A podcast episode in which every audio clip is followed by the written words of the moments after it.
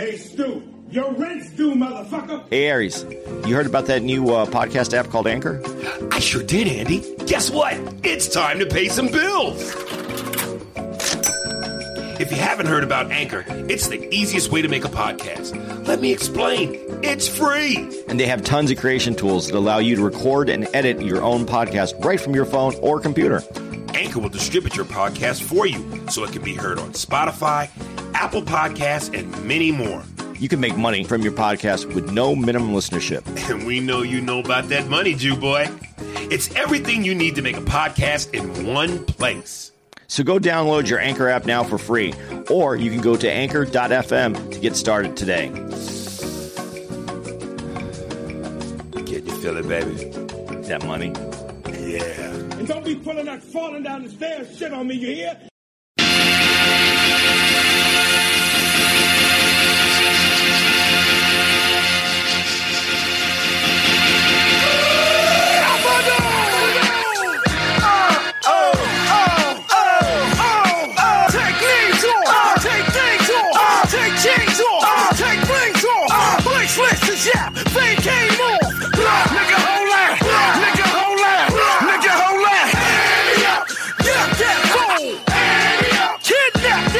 It's the perfect timing. You see the man shining. Get up off them goddamn diamonds. Hey, y'all. What's happening? Um, before we get to the meat of this, uh, anything you want to start off with? Uh, just that I survived uh, fucking Ida. Right. You showed me the pictures of your basement. Fucked up. Yeah, God decided I need a swimming pool In your basement. in my basement, so we put one in my basement. Dude, I'm telling you, all I'd have to do is go through that shit once. And I'm good. Dude, that, I- that shit, your, your basement, and you said it was up to your waist. it, it, it turned it when we went back and looked at it it was up to my waist when i was going through to remove things but then it started getting close to the electrical uh, outlets and i was like we can get the fuck out of here because uh, after it gets to the electrical outlets then it's just Right. So- Either electrocution, uh, it turns into a sauna, or your ass is toast. so i wanted to get out of there i mean the breaker would trip but i mean i don't know how long it would take the breaker to trip before uh, how many how many zzz i'd feel so i got out of there and uh, when you go back and you look at the last pictures that uh, i didn't put these up on but it went all the way up to this white box and that's like about five and a half feet six feet. And there was nowhere for the water to go so it sat there uh, i called back because i had to come out here because my flight was canceled couldn't get out here again. Um, so i didn't get out here to do in, on thursday shows got out here for friday shows You've been having a fucked up I- uh, little it- run here. and and and it was United Airlines again because I had bought the tickets already for the month. Right, because I was going to say, I thought you said you wasn't fucking with them. I I, I can't get my money back, so I kept the tickets Right. because they won't give me the money back. So I kept the tickets, and uh, it eh, you know this one wasn't them. I mean it, it was uh, the the airport was flooded, and I didn't believe how much the airport was flooded until I saw the uh, uh, pictures on the news where they showed like the baggage areas like had water in them, like our basement did, because I guess it was below grade. But um, the thing that made me mad is when I did get there and I finally got a flight because they weren't going to give me a flight to the following day, and I wouldn't even made Friday shows. So uh, I kept going back and forth and, and I went online, and finally they they reopened up the late night flight on Thursday, so I was able to come out Thursday night late, and I was supposed to leave at nine forty five, but they didn't have a crew for it, so we all stood there, and it's not like they even had anybody come out and go, ladies and gentlemen, uh, I'm sorry for the delay, right. we don't have a crew. They just didn't let no one came. And they just on the monitors, they would just say, flight's delayed. And we didn't know what was going on. Apparently, uh, they didn't have any crews because I guess a lot of the flights weren't coming in and out, so they didn't have a crew for the plane. But instead of telling us that, they just let us stand there for an extra two and a half hours. Of course. If they would have just, if someone would have just came out and go, listen, guys, here's the situation. Uh, go have a seat, go have a drink, relax. We're going to make an announcement. You'll know when we get the crew in, uh, and we'll be departing within 30 minutes after that or 45 minutes. But no, they didn't say any of that shit because it's United. And uh, so when I finally got out here, um, I called back to uh, the other dude. There's four of us that live in this in this building. There's four uh, condos, and uh, the dude on the bottom floor, he was worried that it was actually going to go because it was just a few feet away from coming to the first floor. And uh, he sent me the pictures and showed me how high everything got. So And at no point do you miss Phoenix. You know, I miss not having to deal with that, but I love where I love where I'm living. I love that I'm going to be going to the city. I can't wait. I love my new place. Um, I would just prefer it without water in the basement, So now, once all that water is gone, which it is now. It's gone now. It took you got to deal with all that damp mess. yeah, and my car. Yeah, fuck that. It- it- but it, that's going to be done here in a few days, and then but my car, my car is the other thing. My car, uh, uh, I don't know if it's totaled yet or not. Um, the insurance company led me to believe that they think it is because once water gets in like that high, because it was like about a half an inch of water inside the inside the car. Yeah, see, between the basement and the car, that's just not worth it to me. yeah, I, I'd rather be in the city. I'd rather Yeah, be you, in. you got a deep love for the for the city, boy. Dude, I love the East Coast. I really do. I don't. I, I've lived in Arizona my whole life. It's nice. It's great to be out here. I I could have done without that. Uh, n- no doubt, I could have done without that. But I can also deal without it being 120 degrees outside or being 100 degrees at 6:30 in the morning. Hmm. So, I mean, I did that for my whole life. So now I'm doing this. Uh, and definitely not fun. This is the worst it's been since Sandy. They said this was bigger than Sandy as far as the amount of water that was dropped. Right. Sandy was a bigger storm, but the amount of water that was dropped, and and they're not prepared for it. So we'll see how long it takes uh, the New York area to figure out how they can address the situation. But they have to, man. There's too many people there. Dude, when I see the footage of the subways looking like Niagara Falls and water gushing in at a this is the end of the world movie rate, that is so disgusting to me between the rats, the feces, how dirty the subway is. Ugh. It's the grossest shit in the world. Dude, and and what's what really sucked about that? If I would have been in the city, maybe I wouldn't be as easily to look past this because if you were in the city and you didn't live in the city, like even people in Brooklyn couldn't get back to Brooklyn because the subway wasn't working, uh, roads were out, so it was hard to cross. You couldn't cross the bridge. Right. So I don't know how people were getting back and forth. Uh, I'm in Hoboken, so I have to get over to the other side to Jersey. That means the path. The path wasn't running.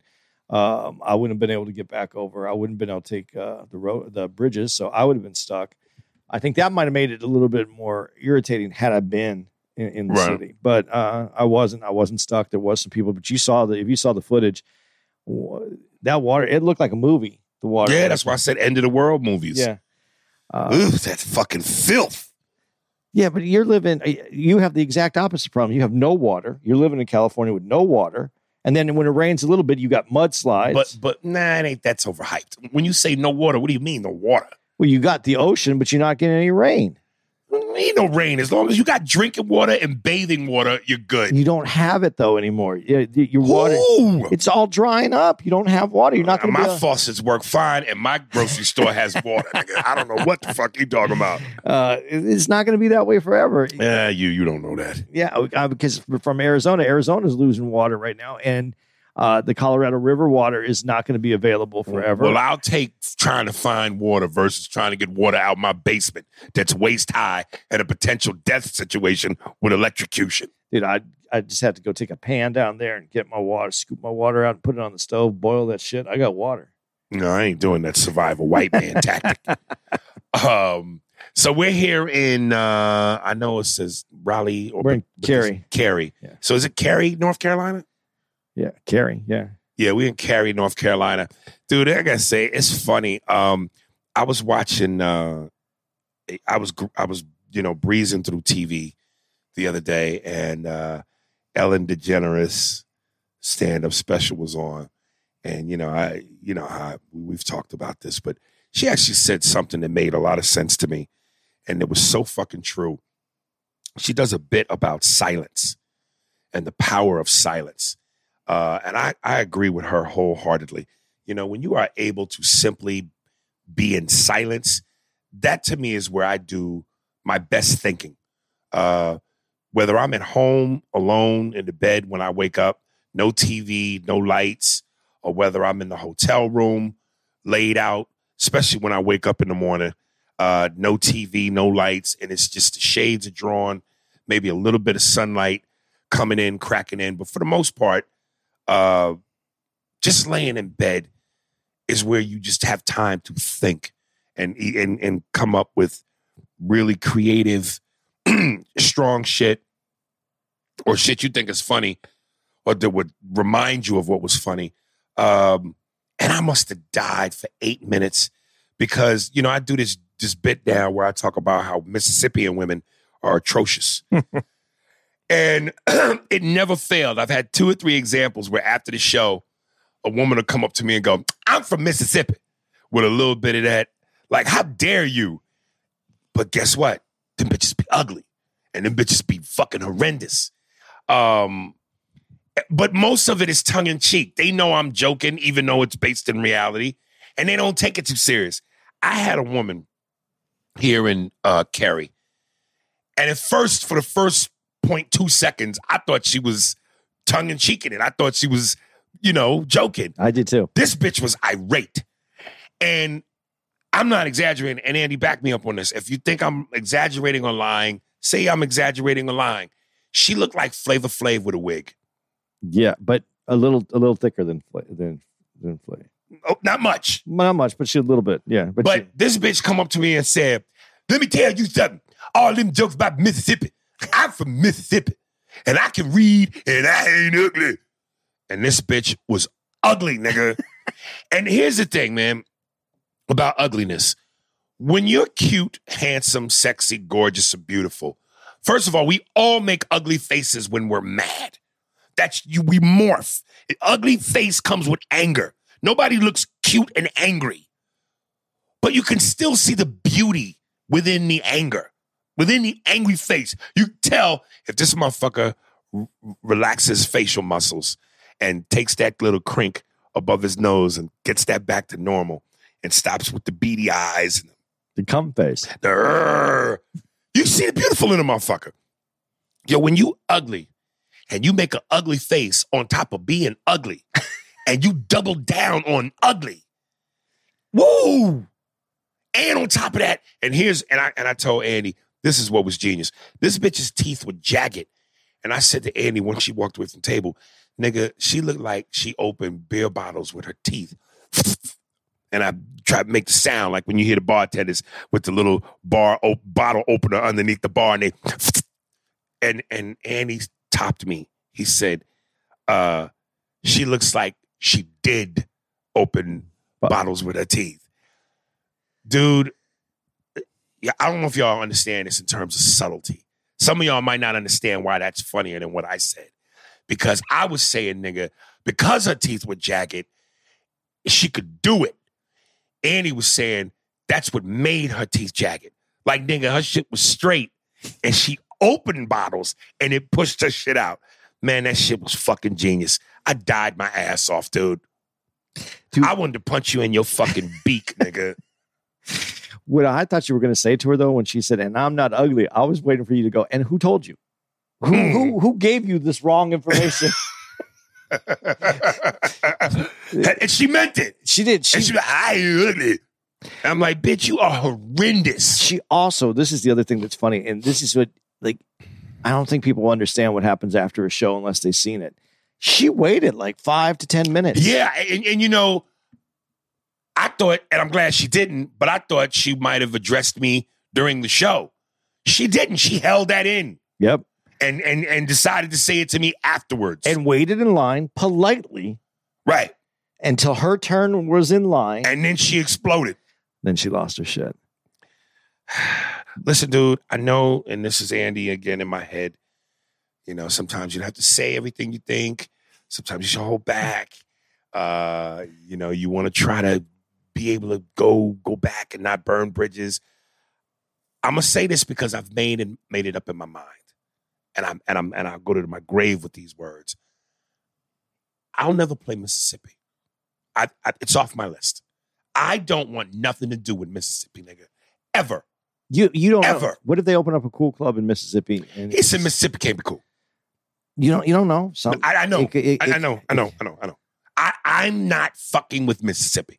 I, I'm just. I'm not a I, Mississippians. If you listen to this podcast, if you're fans of mine, I love you. I do, but I can't fuck with y'all, man. I, I just. It's. I'm. I'm such a city dude that it's hard for me to fuck with the South. Period. But if I do fuck with the South, I love Atlanta. Uh. Yeah, I love Atlanta. what, what about here Okay, no, I love Charlotte. Yeah. Um, but Mississippi is just the origins of the South. Mississippi is the remember in the movie Aliens, the the one, the second one. Remember the scene where she goes back to go get Newt, and she and she discovers all the alien pods, Yeah. the the the pods, and then she looks up and there's the mother alien, and the mother alien breaks off because you can see the tube where the mother alien is giving birth to these eggs. And then the mother alien breaks the tube off the egg because now she's coming after Sigourney. But this was the mother alien. She had that fucking head. That's Mississippi. Yeah. It's the mother of the South. And it's too much South for me. You know, you know why I know you like this place? This what this place uh, Cary? Well, just North Carolina in general. Yes. Charlotte particularly. Yeah, but why you like North Carolina? Six six head guard from North Carolina. I was like, where is he going? But then I caught that shit. Yeah, there's no way you're not going to like this place. Um, and I and I said Charlotte to me was more metropolitan. Yeah, well, Charlotte is like the Charlotte's my favorite. I, I would you would think Atlanta, but the only thing I, I, a reason I like Atlanta is because of the strippers. But other than that, Atlanta don't really do it for me like that. And spin divots. And spin divots. But North Carolina, I think, is my favorite.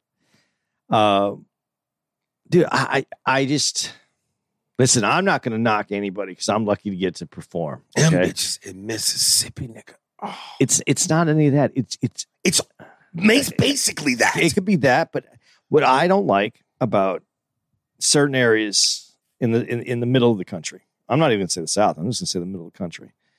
Um, they're half a beat slow on jokes, and and and, they, ta- and they take it personal, and they take it personal. Personal. half a beat slow in everything. The the way they move, the way they think. It, it's just, just a it's a it's the, it's a different pace. Yeah. It's the South. It's the pace. That they, it's country living. It's slow life. It's easy living. You know, the clock in Mississippi is still stuck on 1778. Well, I, I know that a lot of people, when they hear me say that, who live in the middle of the country, they would say that we are, you know, a beat too fast. I, I don't. Uh, fast makes you sharp. It keeps you on your toes. You can always get slow. Everybody can't speed up. You can always slow down. You can always have a seat. Everybody ain't built to run. Okay. You know what I mean? Hey- and if I have to choose between having a seat and running, I want to know I can run. And that's fair enough. And I and I'm not. I'm That's not. a nitty dip. I'm not because I ain't it. Bitch was horrendous, nigga. I'm not. She looked like a character from Lord in the Rings. Uh, she looked like a character. She definitely Dude, a like look. I said, when I was at Indi- uh, was it Indianapolis, I did that show, and I did the Mississippi joke. I told you them two black chicks that came up to me, and they was like, "We from Mississippi." Anytime a woman has come up to me from to my show and went, "I'm from Mississippi," I went, "Yep, you are." you look it. you are Uh, chin hairs, fucking thick ankles, just bad. Andy, I'm telling you, uh, excuse me. Like I said, when we went to Mississippi, that club we went to, that you didn't come back with me to. there was no reason to. This, this, that. I'm telling you, y'all, uh, please. I know you sometimes you think, because I'm a comedian, this is for jokes. I've never seen this in my life. And again, I say this on stage. 31 years I've been doing this. I've been everywhere. Every small nook and cranny, major city, small city, every fucking state, some places four or five times over. And without question, you go to DC and you go, God, there's some bad bitches here. You go to Atlanta, you go, damn, there's some bad bitches here. New York, I could keep reeling them off. And even places where you go, there's some cute, some ugly, which is the majority. Everything ain't one way. Mississippi is one way. That club was packed elbow to elbow. You couldn't move. Not a single bad bitch in that motherfucker. I've never seen that where it's wall to wall horrendousness. Well, you know, There was not one piece of pussy in there worth fucking.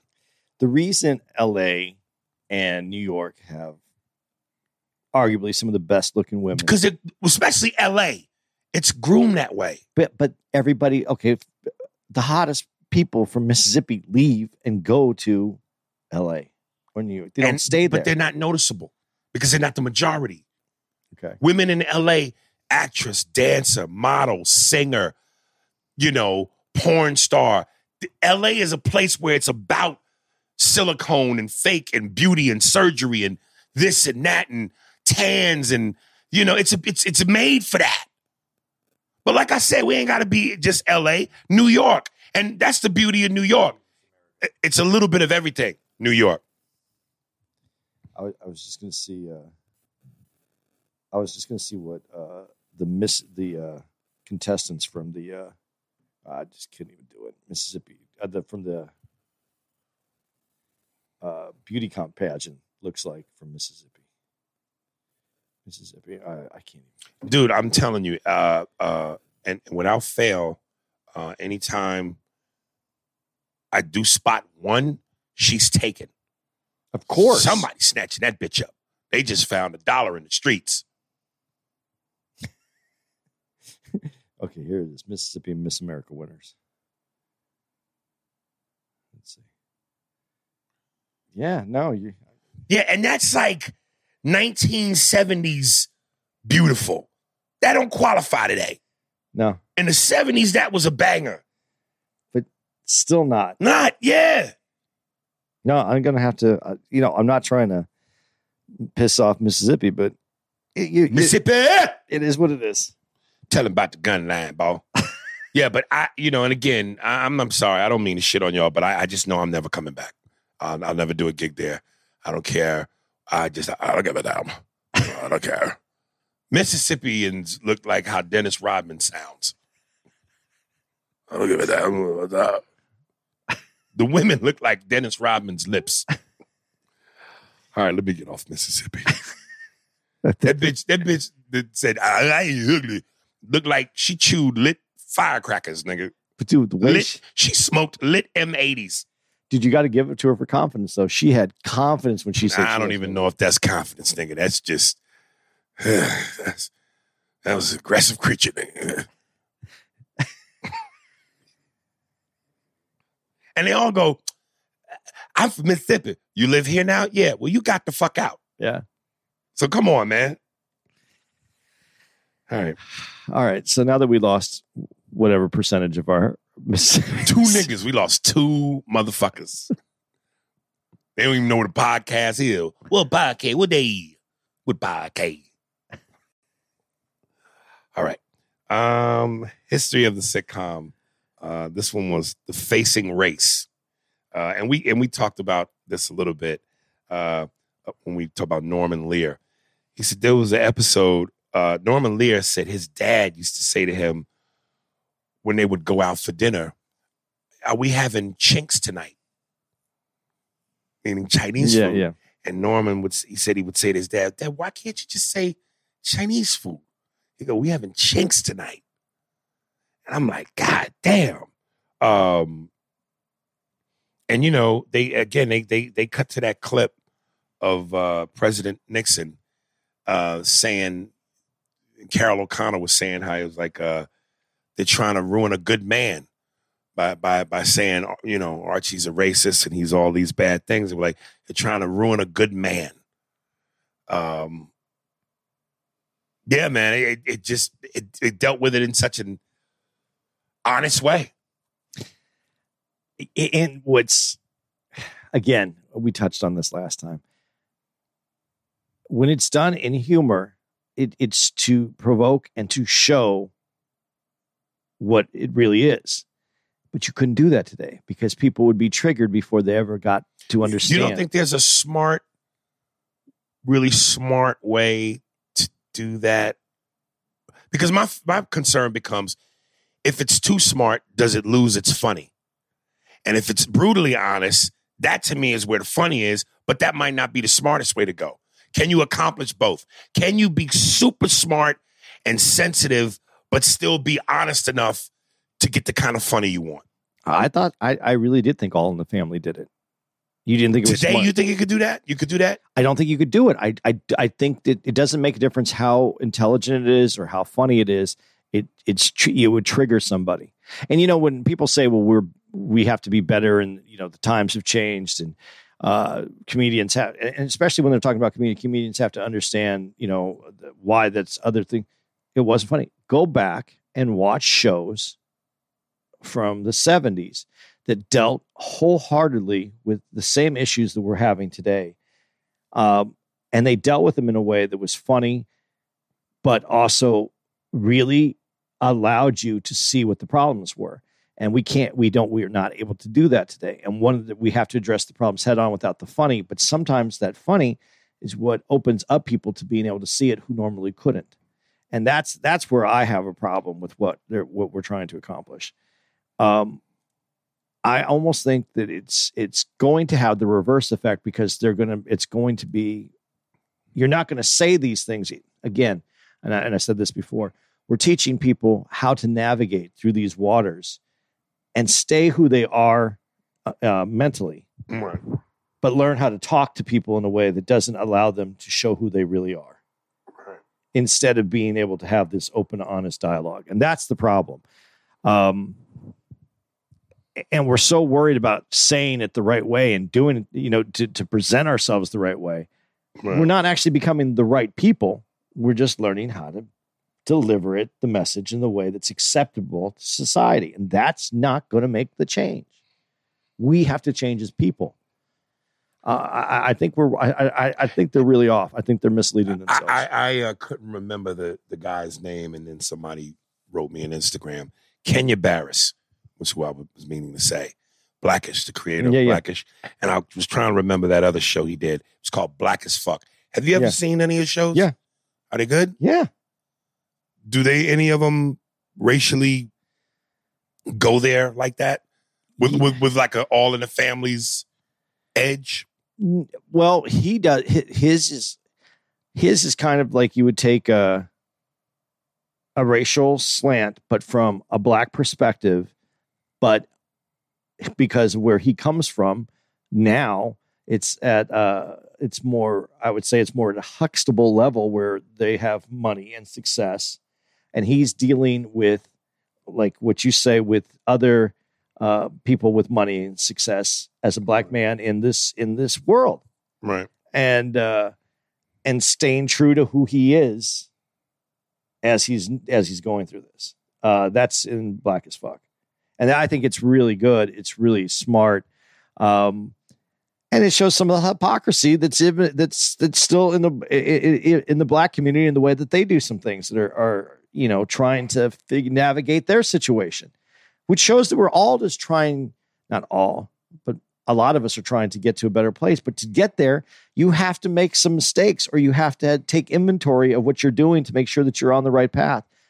And you can't do it today. He can't i mean that show uh, is an exception because to me it's on uh, he had credibility from blackish and then he put this show on on netflix. And uh, he's already shown success for it. So he, it, it, it, it had meaning and it was able to, to present it. I think it would be difficult if you didn't have a name to do a show like that.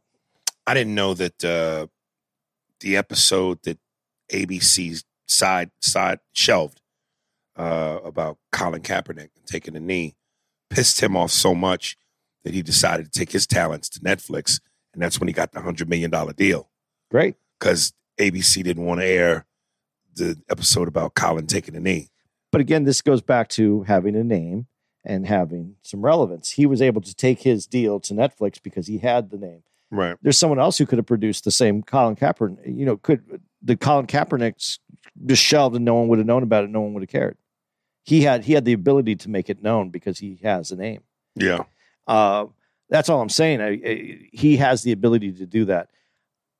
I, I think it's fantastic. I hope he does more. I, I- think it really, uh, it, and it was enlightening. It was really funny. He has there was uh, one of the Black as Fuck was on uh, was about Juneteenth and his celebration of Juneteenth and what was important. Uh, it, it's a really good episode. It's a I gotta check it out. it's a really good episode, and in it, it it's uh, it explains things to the white community if they watch it that they may not know and then see things from a different perspective. And again, that's what's so important. That's why TV and comedy is so great uh, because with comedy, you can open up someone's eyes to a different perspective. And really, the perspective is what changes it because, and we've had this conversation many times.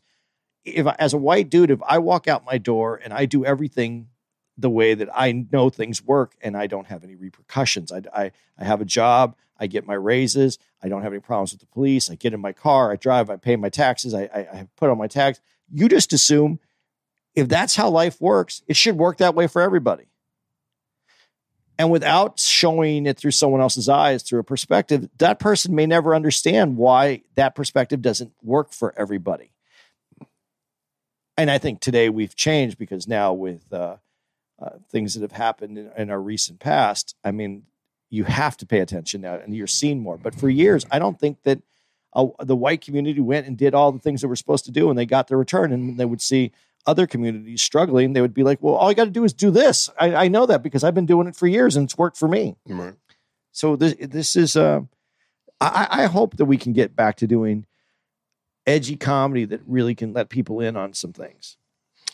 Um, Sanford and Son, uh, and I think I, I, think we brushed up on this. Uh, it was the Paul Mooney episode, and uh, Tracy Morgan commented about how uh, it was the first time nigga was said on TV. And Paul wrote that episode where Red is in court. And uh, he said something to the officer about justice being equal. And Red said, You talk about justice being equal? I don't say nothing but niggas in here. Ain't nothing but niggas in here. Um, and I think that was a Paul Mooney episode. Uh, um, so yeah, that was, you know, groundbreaking. Uh, Sanford and Son really never grabbed me. It didn't? Nah. Dude, I loved it. I, just, it just never really grabbed me like that. I, I was a young kid, but like Redd Foxx was important because th- that show he was funny, and I loved, I loved all the black characters that were in that. And then when they started adding some of the, the, the white neighbors, the the guy who was eventually on Barney Miller, I forgot his name. Um, he was the next door neighbor, and he uh, it, just how uh, it worked together and intertwined together. It, it, it was groundbreaking, and especially now as I look back on it, I mean, it was showing me things that I wouldn't have known as a kid. But as you look back right. at it, it, it changed my perspective. I wouldn't have that perspective without shows like that. Um, you know, I'm gonna mention this later because later, you know, they of course talk about George Lopez's show. And listen, I know with TV, certain things are formulaic and, and they kind of repeat themselves. But just so you know the history of how far back this goes, you know, we, we use the term hacky when something is done a million yeah. times. But, and, and, listen, God bless my girl, Tiffany Haddish, but I'm getting so tired of seeing the joke where a black woman's wig is ripped off and we show her real hair underneath and chaos ensues and she goes crazy because we see her real hair. But I, you know, again, I, I Sanford and Son didn't do it for me like that, so I didn't really watch it a lot. But they showed a clip where Fred ripped off Esther's wig, and of course, this is one of the biggest go-to laughs in comedy. Black people go crazy. We die. Oh shit!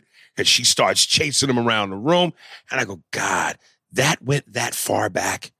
Because I've seen that shit done a million times. And I just went, so there's the origin. There it is. That is.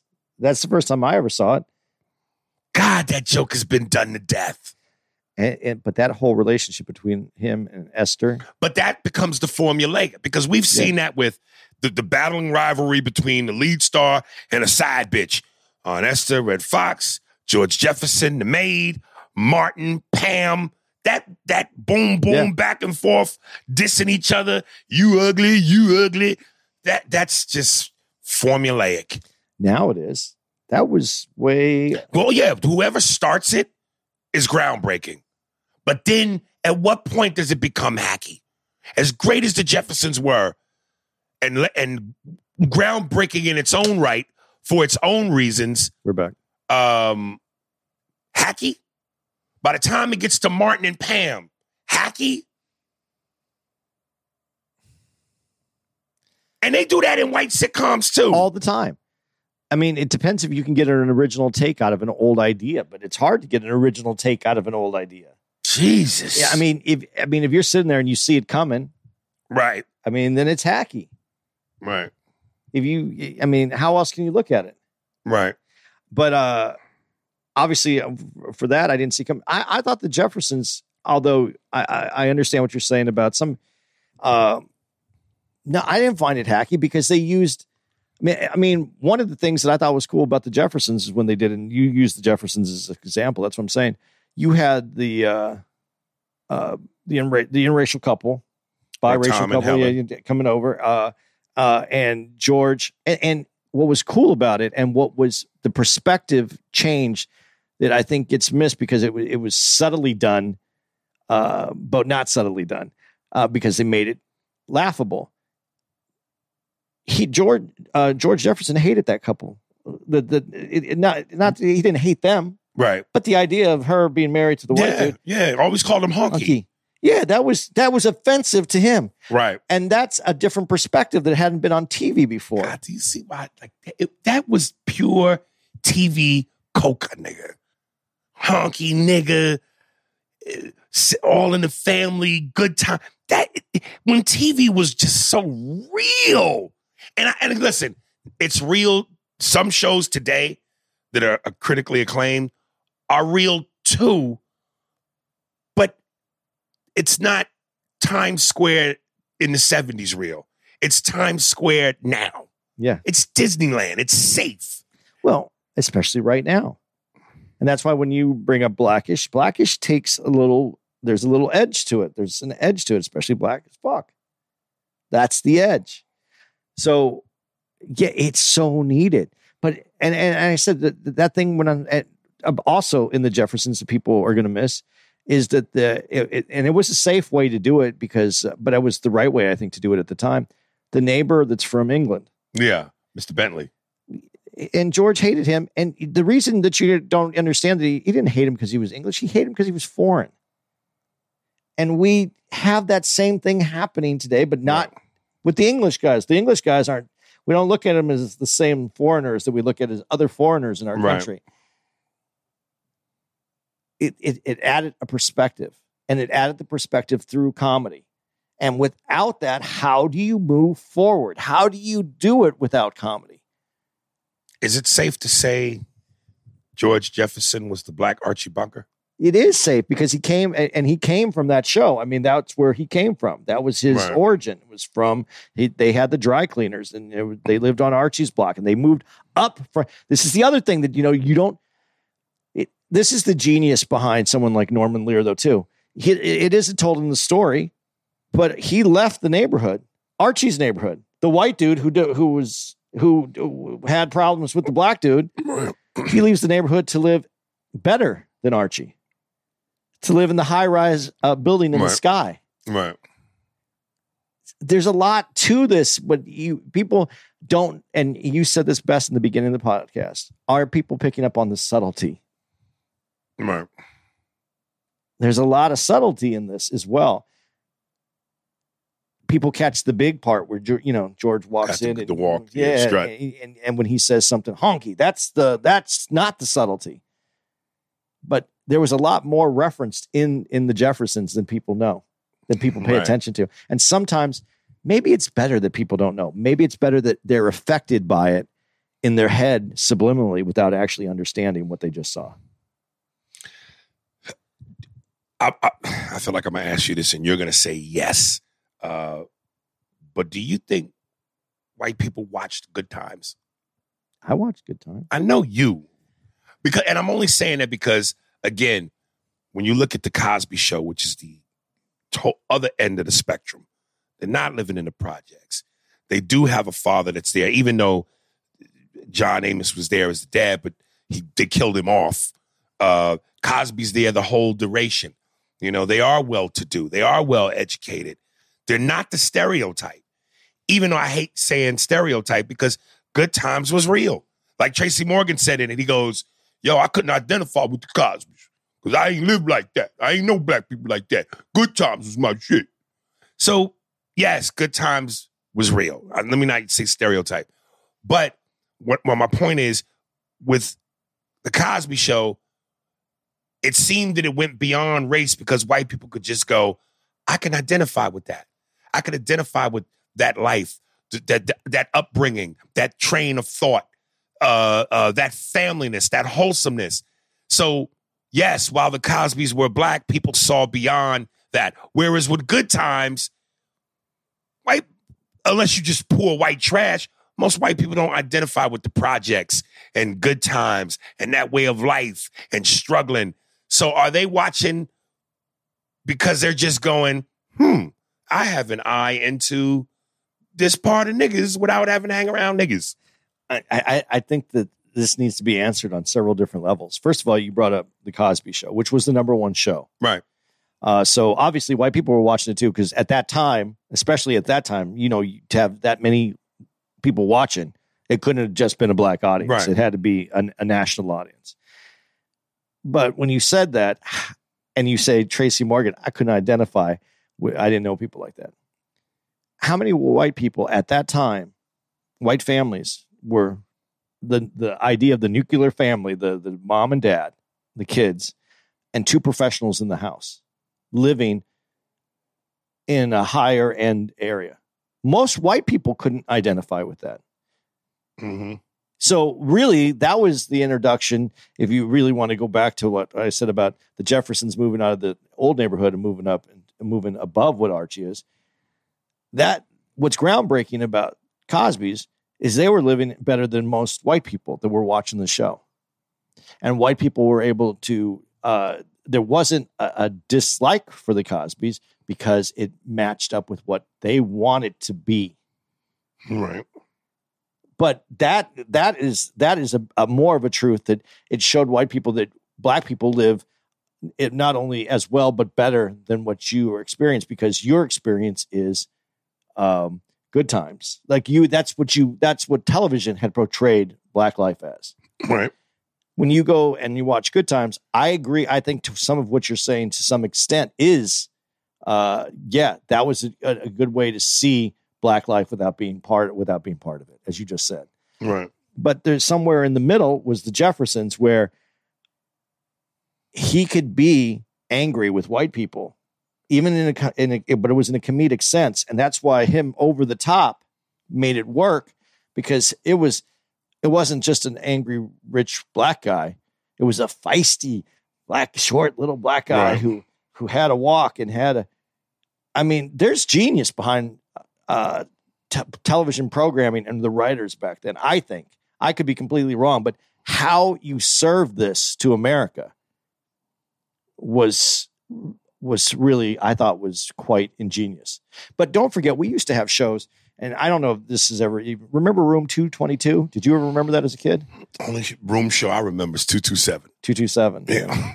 uh, it was it was about a high school. I think two two. I think it was two two two, and it was about a high school, and it was teachers, and it was multicultural uh, classes, and so you saw people working together. That's why I'm I don't understand what happened from '70s television, where we were heading in a direction where you saw uh, more of a a New York, and I, I'm only using New York because everybody in New York lives together. They have no choice. It's New York. You have to. you- You're not getting away from other people. Right, you right. have to be there. Even though there are segregated parts of New York, especially in the 70s, but so not so much today, even Right, right, because right, those right. areas have all been gentrified. yeah, and gotten smaller. I mean, Chinatown's smaller than it's ever was. Uh, Little Italy doesn't exist. It's it's a street more so now than Right. than what it used to than a neighborhood. So that we used to have that that idea that we were all growing to live as one, and then something happened, and maybe it was Reagan, maybe it was the '80s, but whatever it was, we went from this idea of these great shows to just where it just stalled, and then that's when the Cosbys came into it later. Yeah, and they actually said that on one of those CNN specials where it was like the sitcom stopped being the go-to form for entertainment, but then Cosby's brought it back. Back, that's true too. Yeah, they they, they, they changed the way they Right. doing it. I don't know. I I- just I, I felt like there was a there was a period of time where uh, people that were creative people we're also understanding of culture and we're developing a way to show America. Because listen, uh, the Cosby Show takes place in Philadelphia, right? No, no, Brooklyn, New York. Brooklyn? I thought Yeah, it was Philadelphia. No, no, no, no. Uh, maybe I'm just thinking that because of Yeah, no, Cosby no, no, himself. no, no. Uh, but it takes place in a bigger city. Right. Uh, the middle of the country doesn't feel that area, the East Coast, like that. Right. Even California doesn't feel the East Coast like that. I mean, California is different. So I, I thought these shows were so important to introduce the rest of the country into what was going on, and it and it's not there. But where I, I want to know where our Norman Lear is, where and and maybe it is, maybe it, it maybe they're there, and maybe it's happening right now. Uh, we're just not. It's not happening the same way. Well, I thought what was interesting was, uh, and even though it wasn't the Cosbys, uh, Norman Lear basically said what forced him to do the Jeffersons was Huey P. Newton and some of his guys came to the CBS studio and said, you know, while we get good times, why do you have to keep creating? Why would you just create a show where black people are struggling and show us in a negative light? Give us something positive. Cut to, and now we're moving on up. So, Yeah. you know, But that makes sense because uh, because of TV is such a strong medium. If you just left it at uh, good times, people would- people would think that's the only way black people lived, right. unless they had a relationship with black people outside of television. And truthfully, in the seventies, America was segregated, so the, Mhm. your your relationship with someone else came from television. Right. That was the introduction. Um, and my dad used to love this show. Two black and white shows that was a regular when I was a kid. Uh, but I'm the second one is what we're gonna talk about. Uh, the honeymooners. My Loved dad it. loved the honeymooners. And Amos and Andy. My dad loved Amos and Andy. He had VHS tapes of the series, and it ran from 1951 to 1953. And like I said, until I saw the CNN thing, what I didn't know was it on the radio show. Oh, even on the early TV show. It- on the radio show was two white guys doing the voices of Amos and Andy. And I'm gonna tell you something, dude. If you didn't know they were white, they sounded like niggas. Yeah, yeah, they were out there, yeah. The way the dudes talk, they sounded black. Now, of course, we could raise all kind of red flags with this. And I remember, I think I asked you about this when my man, I think Hank Azaria, caught flack. He, I don't even think he caught flack, but he apologized without being forced, without anybody on him, for the character Apu on The Simpsons, Yeah. doing the Indian voice. And I and I think I, we talked about this, and I go, why did he feel the need to apologize? He never did anything that was demeaning or fucked up. He just felt like now because of this pussy climate we live in, for a white guy to do an Indian voice was wrong. So I don't want to stray away from the topic, but Amos and Andy, because of the history, there's just no getting around it. Even though, uh, if you didn't know these were white guys, it sounded legit. But I guess because of the history, it just can't fly. And then, of course, when they did the first beginnings of the TV show, they had white dudes in blackface. And they quickly nixed that and hired the black dudes to play Amos and Andy. But it was so demeaning in Amos and Andy, one guy talk like he talked real slow and Yeah. sounded uneducated and you know Kingfish there and talk like you know there. So it was like, how do you win? Okay, but why did your dad like that show? He thought it was funny. He just thought it was funny. So But again, I'm, I'm let me cut you off.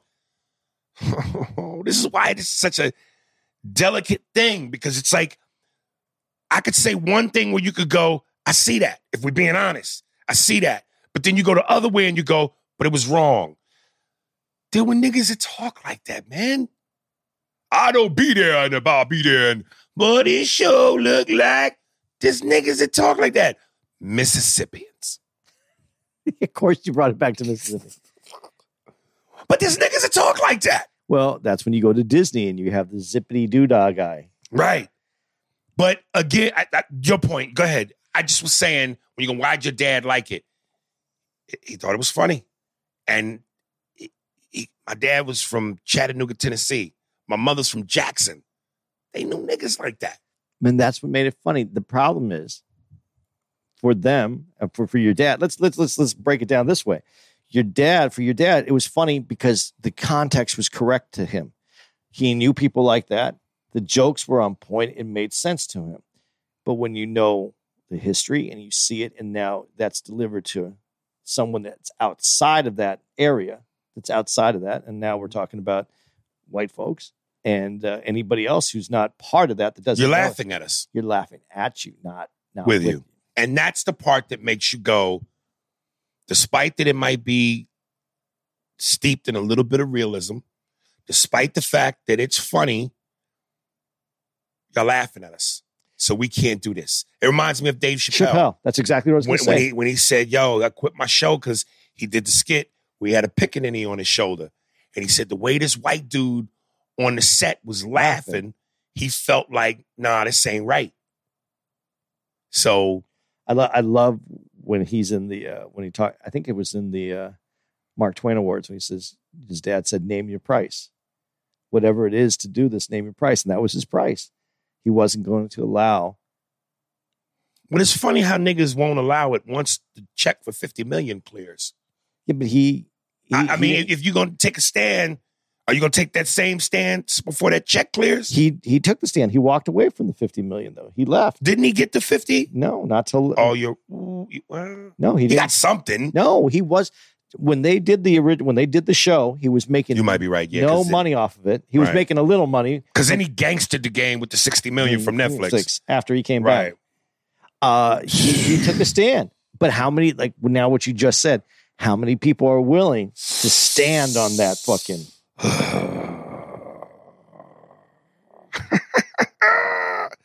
How many people? Well, listen, let's be honest.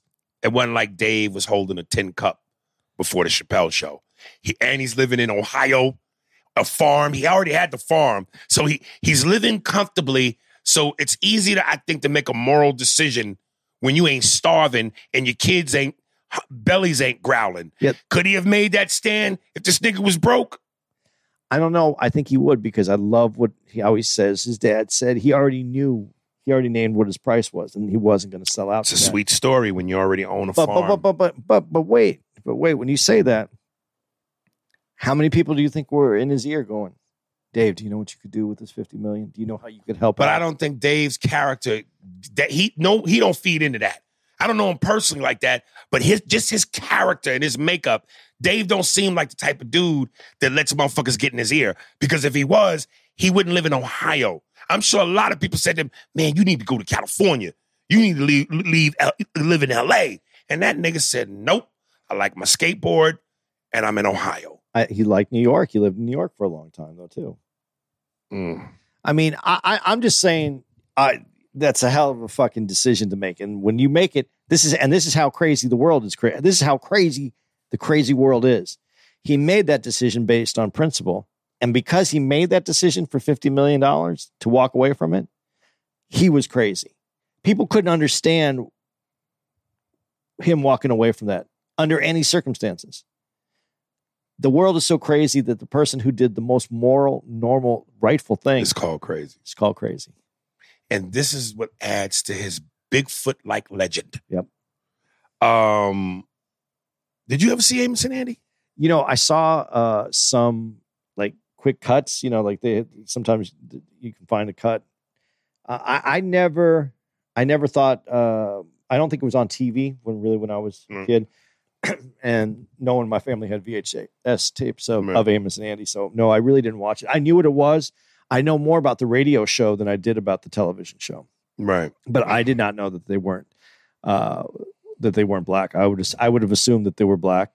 But if you really go back to it, were they going to let was in was it NBC it was on was NBC going to let black dudes in their studio to have their own show and talking to the the mics the white people were going to use next in 1950. 1940s is that's when the show was on. It was in the Can we 40s. stomach the Negroes putting our civil into their mouth? right. I mean, I'm, I'm not trying to be a dick. I'm just being honest. I mean, do you think that that would be uh, that they were going to let that happen? Brett Butler, yeah.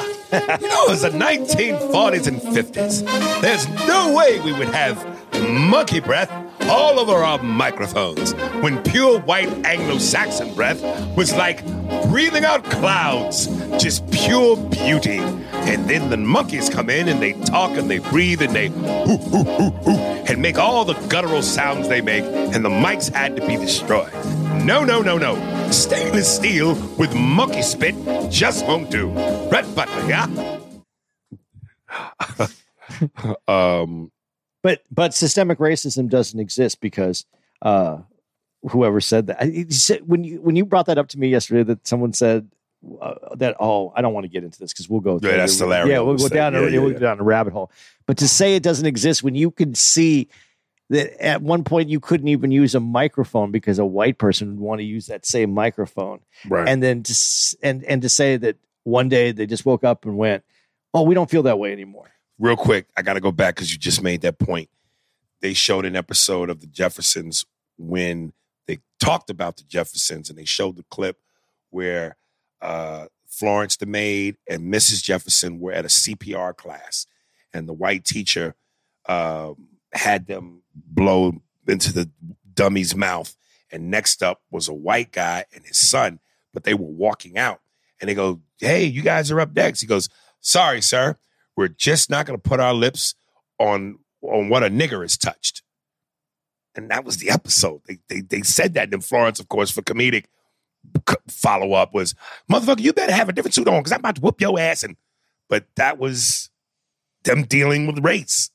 And again, the word nigger was said. and, and what year was that did they say it? did they say that they had to be 70 something uh, Yeah, yeah, yeah, yeah. like 77 probably? 77, late 70s. so i mean this is not far away Right. and the idea yeah, I, I i don't we've already beat this shit to death but you, you know television for nothing else is a record of where we we were we, where we were at least if nothing else See, and this is what I love about the CNN thing. It chronicles where we were, where we've been, where we're at, and where we're going. And all these shows evolve based around all these topics. So you can see the growth. You go from the beginning to the growth to the present. Um, but that's where my fear is right now where we're in the present that we don't want to offend and all and sometimes you have to offend. that's what to teach. that's what those shows did they offended they offended everyone And see, you just right. And to me, that's the ingredient that's missing. We don't want to offend. And in order to try, I don't know that you could make the same point as strongly without offending a little bit. no you can't If you if you if you wanted to, then you don't shelve the episode of Blackish with Colin Kaepernick. the ability to defend to offend is one of the most key principles in free speech because the only speech that you would have to defend is offensive speech because if you agree with the speech there's no need to defend it Right. so the only speech that needs to be protected is that that offends you Um, Diahann Carroll had a show called Julia, single black woman uh, raising a son on her own. Remember it? i do remember it Did you ever watch it? i watched it when it first That was groundbreaking. All Yeah. this shit was groundbreaking at the time. but how long was that on that was a season right that was only no, no, no. I think they did a couple seasons. couple se- I was Yeah, young, so I don't really remember it that well, but I do remember it because it it, it it it stood out Yeah, because I was also raised by a single mom. right. So, you know, for the first five years of my life, I only had my grandma and my mom. They showed her on the Dick Cavett show, uh, Diahann Carroll. And she was saying how hard it was to walk that fine line because, and again, this is where sometimes, I, I, and believe me, folks, I'm not going to go there, but I have to make this point to tie this together. This is why sometimes I get upset about the Obama thing because she was saying that people would come up to her, black people, and complain while they were happy about the fact that it was a black woman on TV, a black woman being successful, a black woman, beautiful, articulate, raising a son on her own. It wasn't black enough. It should have been blacker a little bit. But it, again, I'm going, this is something you've never seen. Why do you think we can accomplish everything at once? I get the demand. I get the fact that it's overdue. I get the fact that it shouldn't take this long. But God damn it, it's a start. It's a fucking start. And I didn't know until they said it in the thing. certain parts of the South refused to carry the show. Right. So this is what I meant when I went, when you're the first of anything, you got to take the L's. She took L's. The other thing, though, that I, I and, and you know, you you can check me on this one because uh, I'm going to ask the question that probably there's probably a better understanding in the black community than what I have for what I'm about to ask or, or say. Um,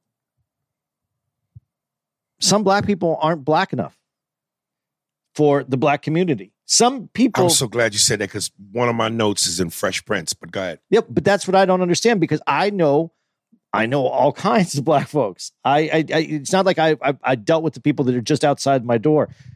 I know people that are the stereo, the, the, the stereotypical gangster black dude. I know the guys that are the professionals. Right. My dentist was was a black dude. When I was when I was growing up, my dentist all through high school, college was a black dude. He wasn't uh, the stereotypical black dude.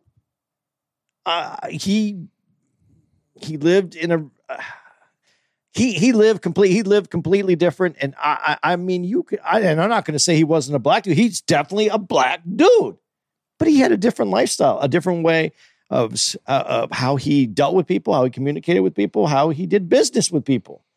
So sometimes when I hear you say people say it needs to be blacker, but what if what about the com- what about black people who aren't blacker? I guess I, I don't mean to say it in a derogatory sounding way, but I don't know how else to say that that don't meet that level of blackness that some other people are looking for. I, I'm gonna let you have it, and I'm not gonna say nothing because I'm. We're gonna go back to it because it this so addresses a major note in the Fresh Prince of Bel Air. What you're saying, so I'm gonna leave it there Okay, uh, because what you're saying is so valid. But I don't want to jump ahead because we we about to come up on a show that is a nice change of pace uh, for the Mexicans. Uh, Freddie Prinze, Freddie Prinze Jr., Chico and the Man. well, it's for the Puerto Ricans and the Hungarians, but that's okay.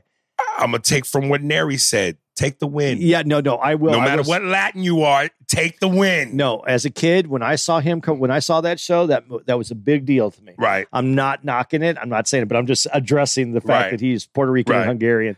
Uh, that was a big deal for Let me us. tell you, the uh, name Chico, Chico. just the name Chico Right. being up front Hey, Chico.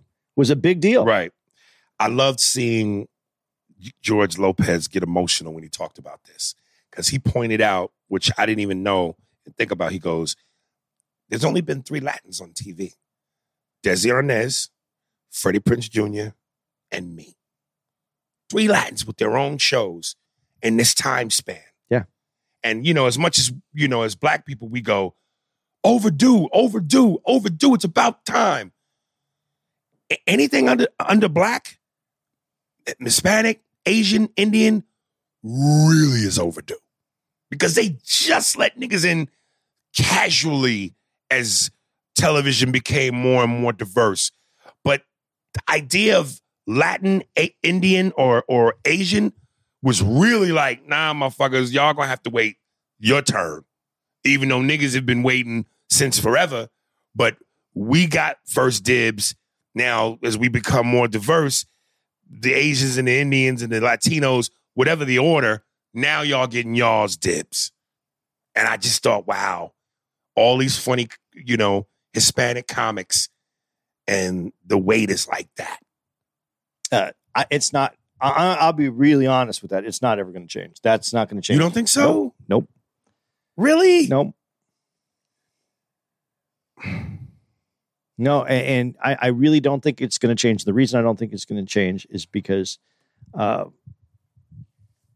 the proximity to your Latin culture is so close that unless it's with the new generation, the younger guys, it's too easy to go watch your telenovelas. To you can you can find those. We have plenty of uh, uh, we have plenty of uh, uh, of, of Hispanic television on t on. But you mean TV. Hispanic television, s- specifically Spanish? in Spanish? yeah, but but don't you always feel like Yeah, I feel Spanish want to be part of the main? I feel left. That's what counts. Yeah, yeah. No, no, not not not not saying, and I don't want to speak for Hispanic people, but while I'm sure they are proud enough within their culture to go, We got Telemundo. We got what did you call it? Novela. telenovelas, Tele- is they're, they're all those uh, soap operas. So while we got all that, your grandma watches those. She's happy with those. Right. She doesn't want. She doesn't want an American one. right? But while you got all that, you look at it like that's the CFL.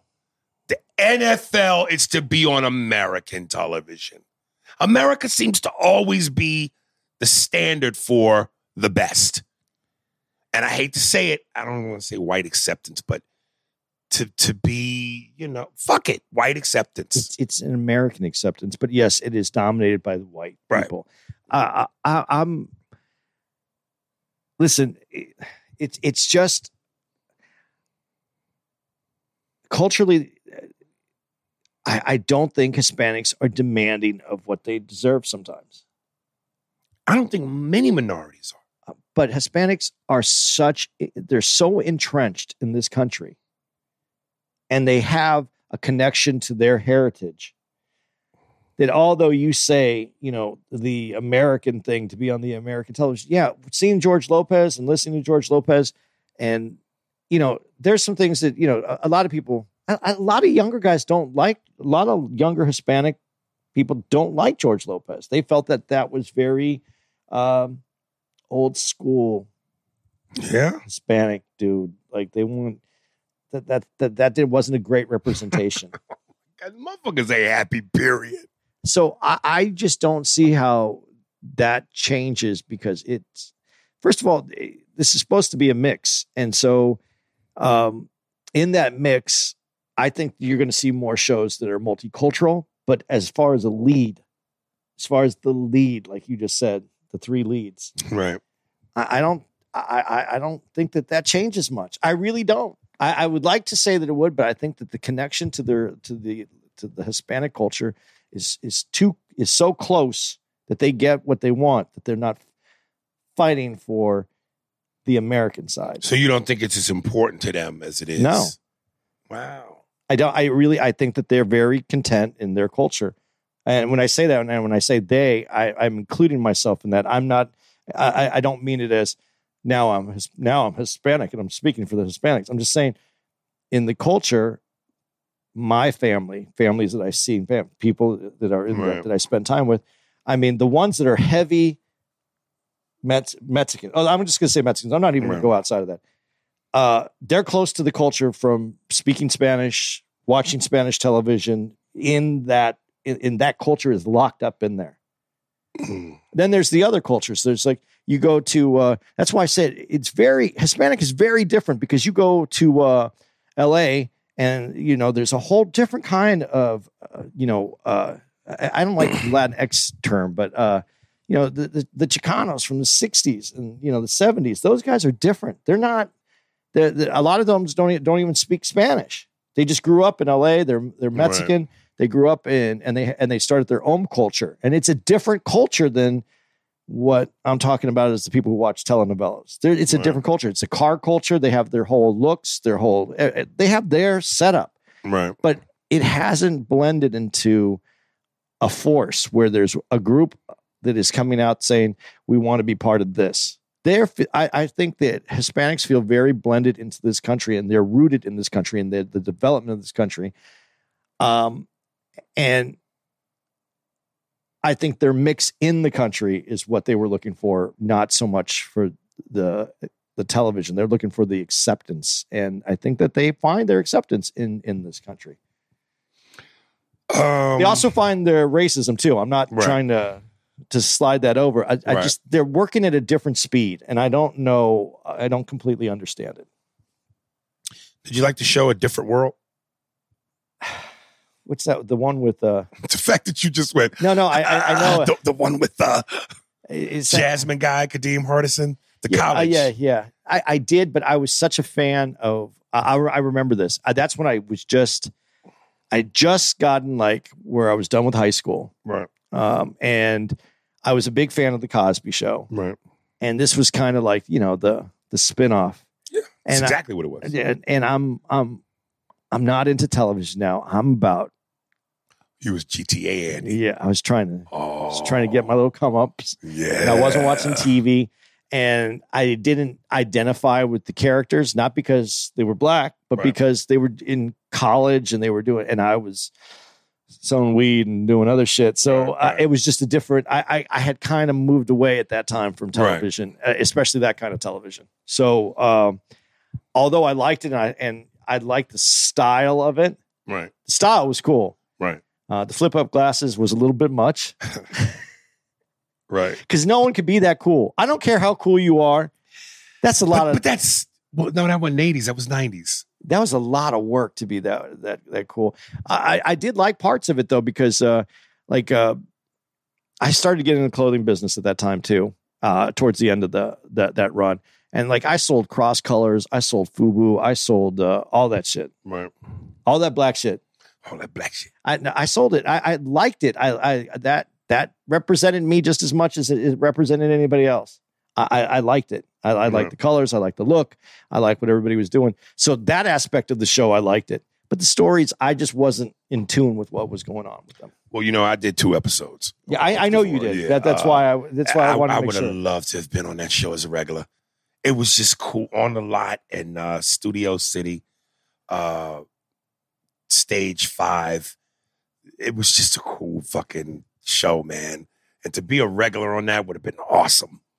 Uh, see, now that's that's the thing that was kind of cool about it, though, too, uh, because all those people were like the biggest deal at the time, right? Yeah, yeah, They were on the, all the magazines. Yeah. yeah. See, and for me, like I said, I just wasn't. I was in. A, I was in. I was in a different world. Right, oh, right. Yeah, there you go. So uh, Right. no, but I, I got the show, and I got. Uh, I mean, I paid attention to certain parts of the show, but it just the storylines weren't weren't there for me at that time. All right, now let's Fresh But no, but before you go on, talk a little bit about being on the show. No, I, it was you know it, it, it was I, the first episode. I I did two episodes. The first one I did with En Vogue, uh, and and it was like about a dance uh, competition, and uh, so you know again this you know that's me in California for the first time. At uh, And you're at the right age at the time on the show, right? You're the yeah, right I was age. eighteen. Yeah, so you're the right Yeah, age for the show.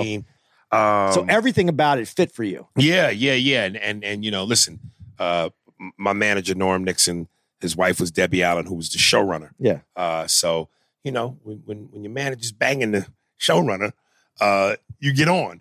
And they just had me come on and I played a character named Ty and I did a couple of impressions. Um and you know, at that time, uh I forget which one, the one in, En Vogue, I think the tallest one. I had such a crush on her. She was incredible. Uh, I felt the way about her that I eventually later felt the way about Beyonce. Uh, so to meet them and Kadeem Hardison was cool as shit. Darryl Bell, uh, Cree Summer, who you know I still every now and then bump into doing voiceover work. Uh, bananas, man. Jada Pinkett was sweet. Uh, it was just a fun time, man. I, and, and I I hate it when it was over, and I was hoping that I would somehow that character would become a, a, a reoccurring because I just was like, and again, this was I grew up as a kid via Cosby, Right. and I even you know a little bit of er- the the the Lisa Bonet years of a different world. I was still a kid, so by the time I got on with Jada Pinkett and Ajai Sanders and uh, those guys, I was eighteen. So imagine just again, you're home, Indian style in front of TV, watching this shit. Cut to you're 18 years old, Yeah. and you're on the fucking set. It just it's it was surreal, man. I think that's what kind of ruined a different world for me too, because I was a fan of Lisa Bonet. Like uh, that was Right. that was a crush. Right. And uh, did they, they did they kick her off the show? Uh, I heard, like, they keep- like, she- Well, yeah, Cosby had issues Yeah, with her. yeah, that's what I heard. the man Cosby had issues with someone. And I think that that was the very end for me on that show Right. because that was, dude. There was growing growing up at the time I did. Right. There was no one hotter on television than Lisa Bonet. Yes, and that was during the I hate to say it, but let's be honest, the light skin era. When light skinned niggas was dominant.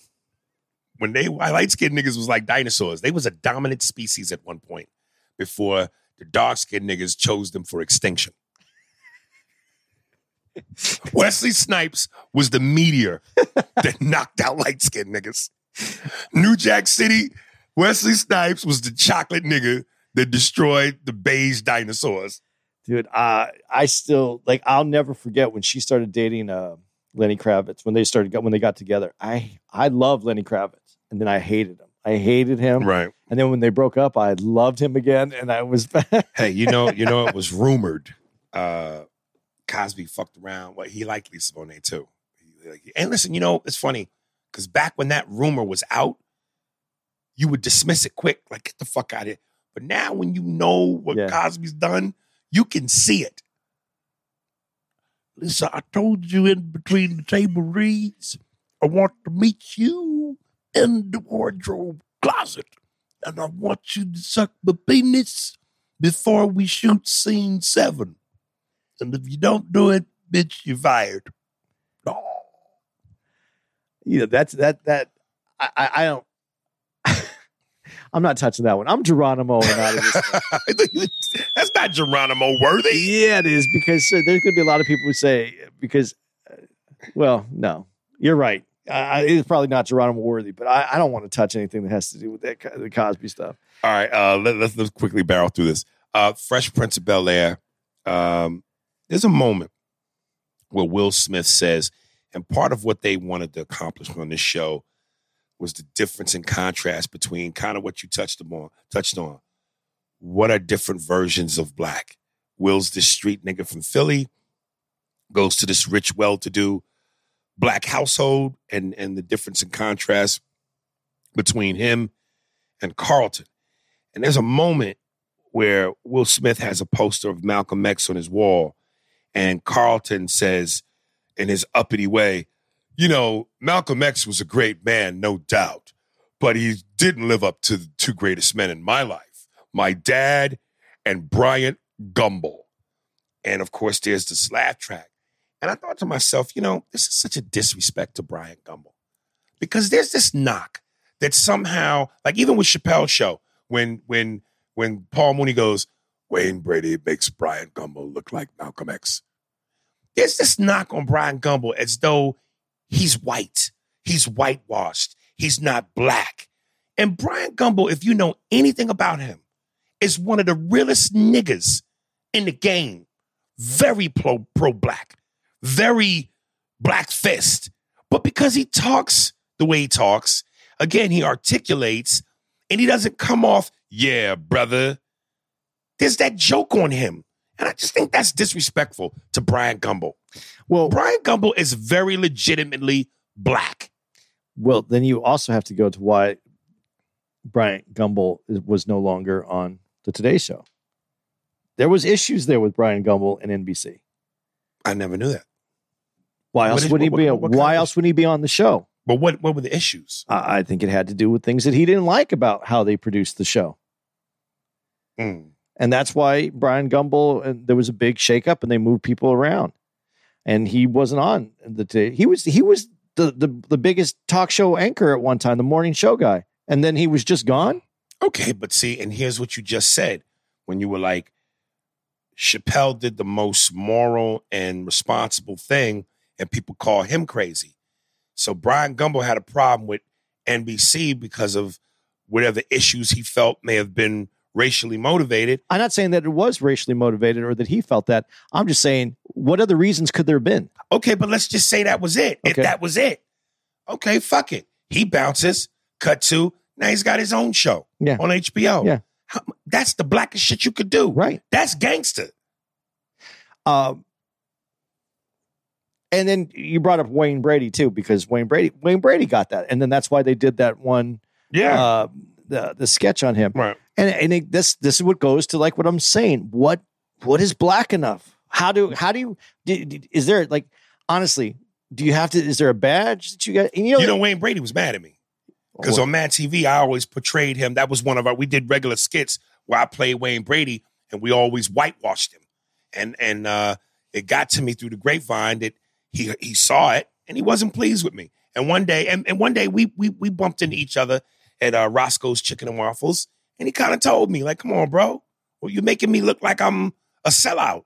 And I'm like, Brian, I don't write sketches, brother. I'm a hired hand, man. It's it's what I do. I, I'm I'm hired to play these roles.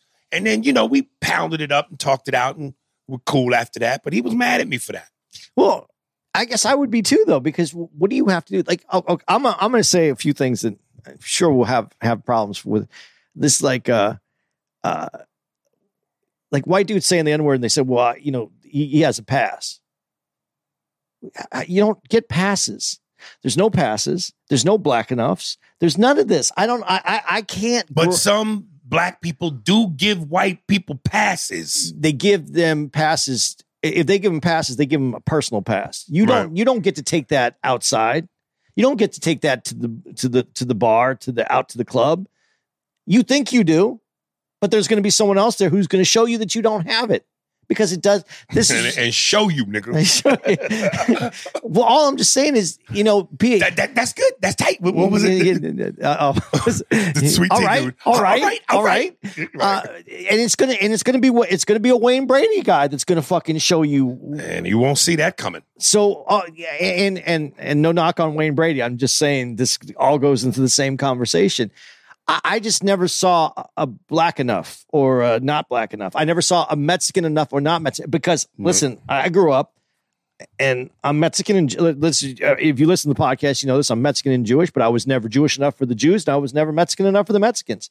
So as I look at this, I look at it from the perspective of how I grew up, and I'm like, wow, I I had to learn how to be me, and I'm not. And when I say I'm white, I say it because I walk through the world white, and I'm not trying to tell everybody don't uh, uh, no be harder on me because I'm Mexican. That's not what I'm trying to say, or be think differently because I'm Jewish. I'm not trying to get that.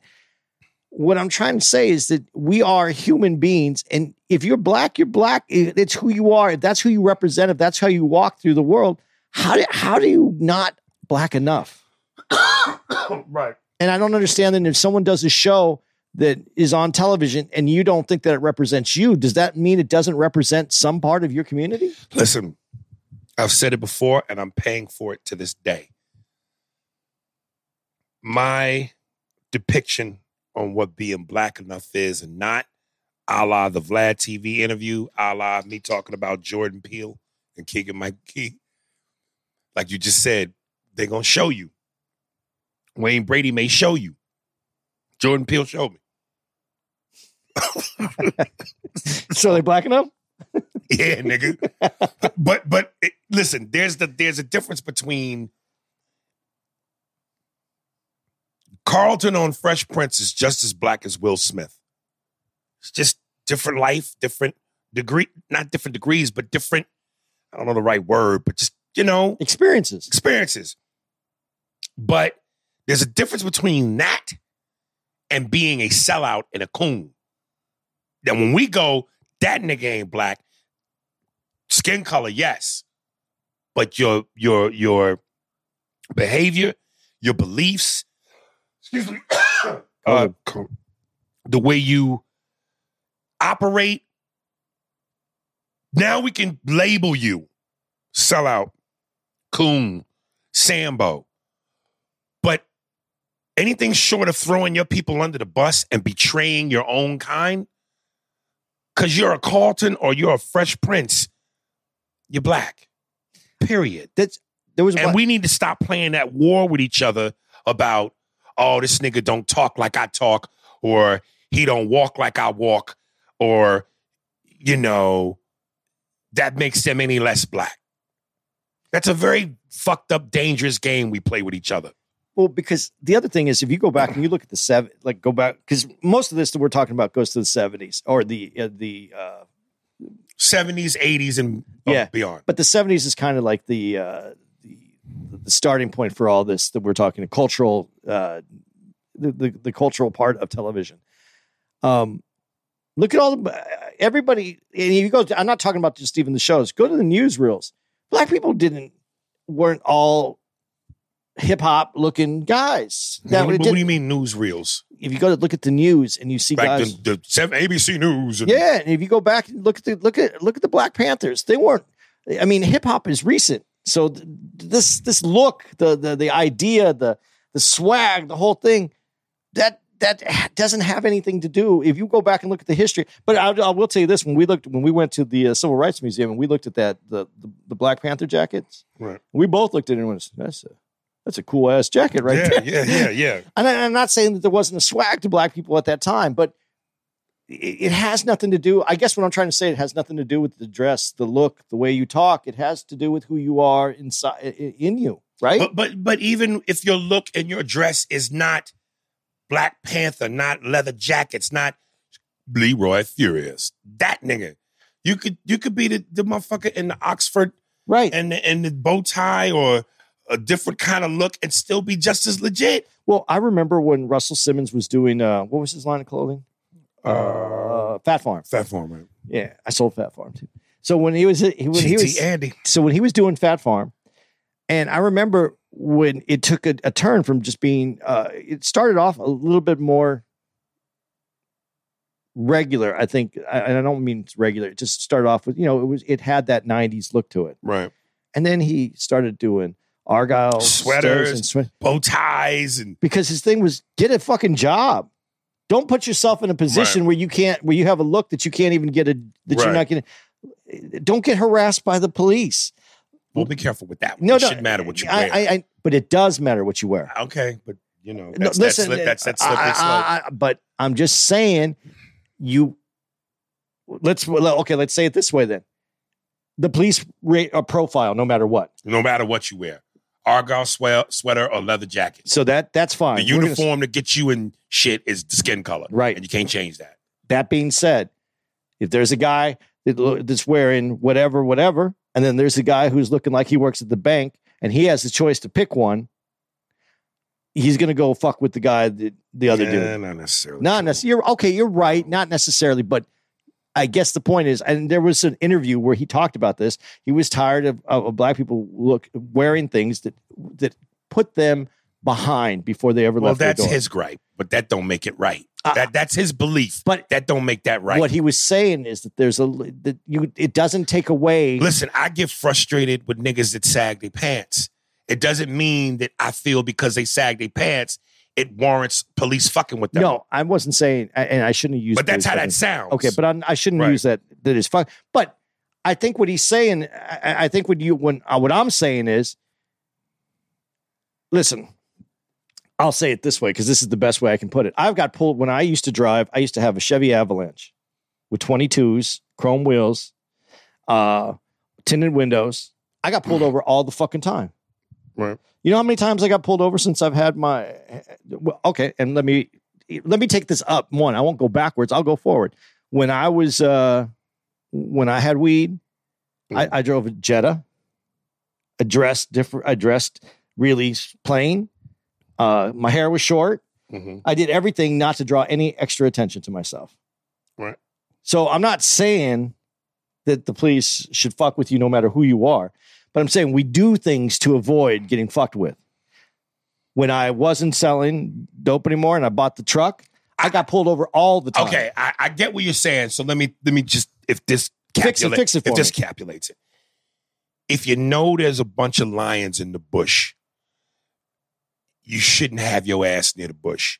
But if you're gonna have your ass in the bush, don't do it wearing a pork chop necklace. Okay. Yes. Yes. But and, that's what I think. That's what he was going to get. Put yourself in the best position you can put yourself in. And there's nothing that isn't. And, and what he was saying is, there's nothing that's not hip hop about this. This is cool. This is this is fashion. This Right. is style. You don't have to wear jeans that look that two other people could live in. Right. You you can look good and have swag. You don't have to do it. You, you don't have to have a big. I, I mean, you don't have to have giant gold chain. You don't have. To, you could look basically like they did on a different world. Right. They were stylish. Right. So Yeah. uh, that, that that's that's what, what what I was trying to get to with Phat Farm.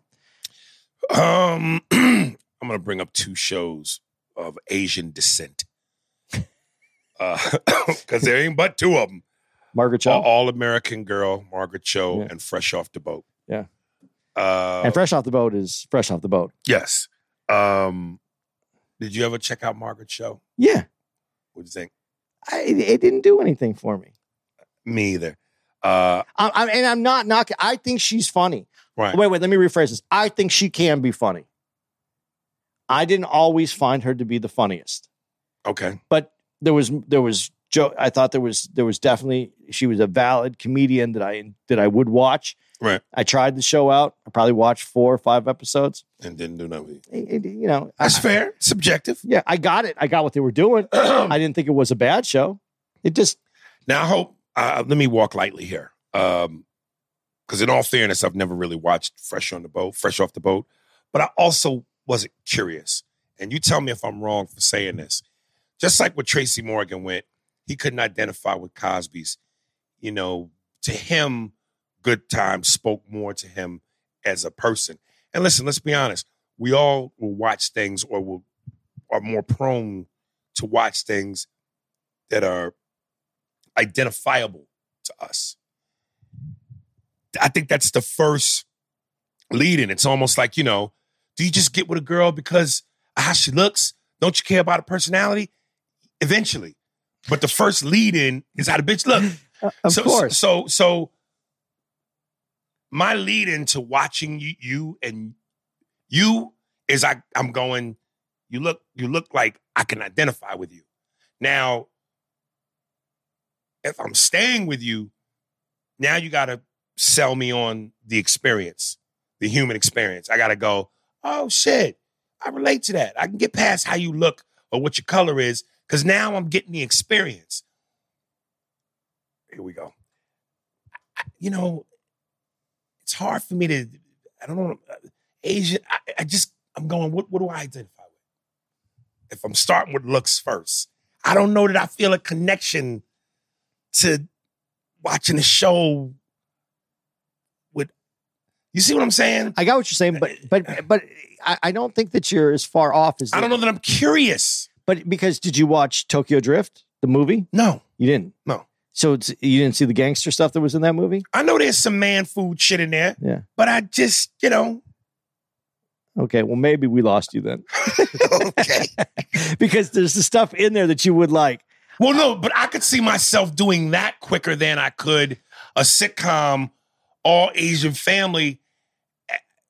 I'm just going, what other? I mean, there's, I'm sure there's got to be human experience on a level that has nothing to do with race. I might be able to identify with, but I'm also going, what visually do I identify with? Well, that that that could be the case, but I and I and I'm going to be honest, I have not seen the show. But uh, it's also because I just don't watch as much TV as I used to watch, and when I do, I watch certain things. Um, but I think what that does give you is if you did watch it, and you're if you're black, if you're white, if you're uh, Hispanic, you see similarities between that family and your family, and that's the connection. And that's the connection that changes how we view people outside of our homes. And I think that's part of why it's And and I agree with you. But it, before we get to level two, which I consider that level two, you got to be attracted. experience, I got to be attracted. Well, and that's part of it. But I, I, I never saw Crazy Rich Asians, and then I finally saw it on the plane. It's fucking funny, dude. I don't know that I would watch that. Uh fucking funny, Slumdog Millionaire. Fucking great. I, I, I, I, I great. yeah. It's a great. It's great, and you know, not only is it's great, uh, the story, the way they tell the story, and the way that he explains how he knew everything. Oh man, it's it's great, dude. If you haven't seen that, I challenge you to watch that just Right. so that we could talk about that show and see if you found anything in there because it has nothing to do with uh, being any ethnic group. It has to do with uh, it's a story about uh, someone who comes from nothing is on a show, and because he came from nothing, they're trying to fuck him. And when you see when he gives the experience of how he knew Right. everything, dude, it's a show. All right. I might have to put that on my list. Uh, George Lopez. Uh, I got one note about this. You know, again, I'm gonna go back to the hacky thing, and this has been done to death. But there's a moment where George Lopez goes, and you know, he, I wish I could do a good George Lopez, but when he gets animated, my eyes yeah, get yeah, I big, see it. you know, and he goes uh, something about, you know, I understand what it's like growing up as a kid. I was told all the time by, you know, you're too, you'll never be anything. You're too old. You're too fat. You're too stupid. Pause. That's the setup. Here's the punchline. Your grandmother can be an aggressive woman. Oh, that is how many times have we seen the the hacky comedy? You set the setup is aggressive, er, scary person. Boy, grandma, And it's the sweet grandma. It's the sweet old lady. It's the mom. It's set. That's the setup. The- you- you- and it's so predictable. The, the, you- the, mean "Rrr, rrr, rrr," beat you down. Boy, your grandmother can be unpredictable. Ha ha. Cue laugh track. Well, That's hacky as fuck. but here's where like my Mexican side people are, are going to come for me for this one, uh, dude, because that's that whole show is a white show. White in in tone. Yeah, like the the, the Right. jokes, the setup, the Right. that that the reason it seems so similar and so hacky is because that's Oh, yeah, it's all it all seems very white to me, and the characters, the way that they did it. uh, Come on, I, I'm not I'm not trying to belittle that show because I know that that has a place, and I know George Lopez is important in this community, and I'm not trying to shit on George because I think he's very funny. I would love to be able to spend time and talk to him because I think he's I, I really do think he's an amazing comic, and I think that he I was like him as a stand up. yeah, I think he was ahead. uh, He was very ahead, and he was the one who was able to really. I, I, what I find amazing in comedy is when you can cross over. You can you can you can deliver in a way that people in other cultures can get you, and then start to understand that culture. Right. And he, and he was able to do all that. But it's very the show. Like I when I first saw the show, I didn't know there was the George Lopez show when I first saw it because I was Right. like, I thought they were all white folks on the show. Mm. They they didn't seem they didn't have my. It wasn't my nana that I saw on that show. I didn't Right. see. Yeah, my mom is pretty is is very is is probably so you didn't think it was as authentic as Chico and the Man? well. Chico and the Man was a little bit more uh cartoony, like the the, the you know because he had the hey you know, but it was Right. that time period and the the coolness. Right. I, I just it didn't it didn't have the the same feel.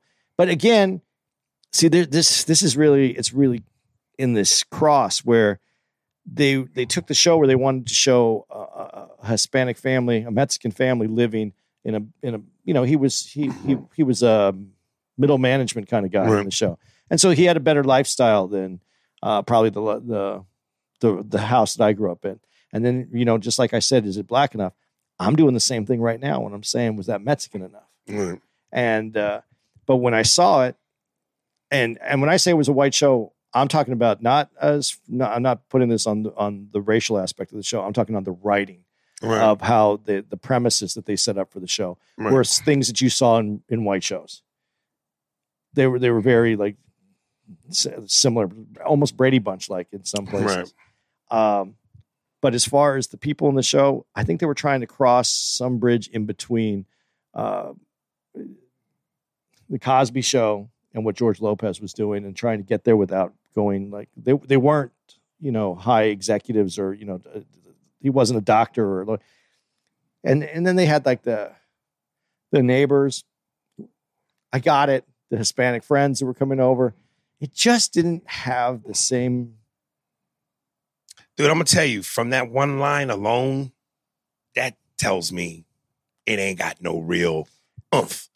Like, Yeah. like, like, like, like, like, talk about a, a joke. And this is one of the most classic scenes they use when describing great comedy sitcom with the Cosby Show. That moment where Cosby's in the room with Theo, and Theo does this nice, dramatic, heartfelt, Dad, even if I'm not getting good grades or I don't turn out the way you think I am, you should still love me because I'm your son. And the audience, oh, Cosby pauses goes, Theo, that's the dumbest thing I've ever heard. And it's one of the line, one of the moments, because it was such a real moment of this ain't no sitcom. You say some sweet shit, and I go, oh, son. Like he was saying in so many words, nigga, please get your act together yeah.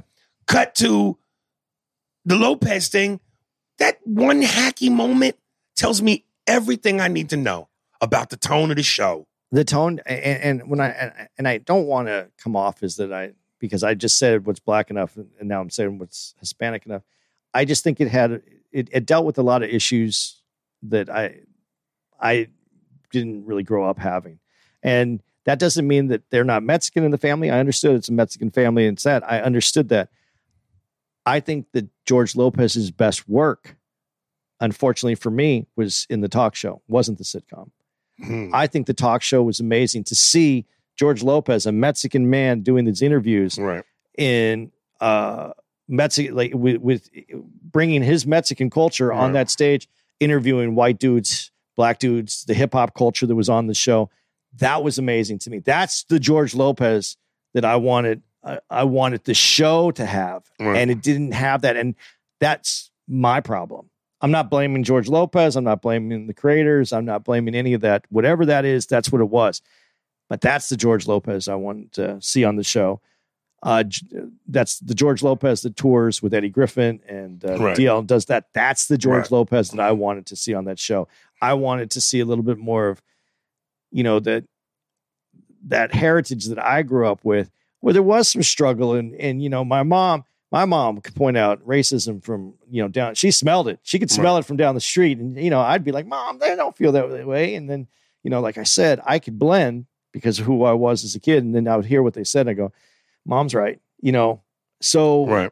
but I didn't get any of that from that show. So it's a fine show. It does what it was supposed to do. I was looking for George Lopez. I was looking for that dude. And uh I I you know, he he but he was being a comedic actor in that show.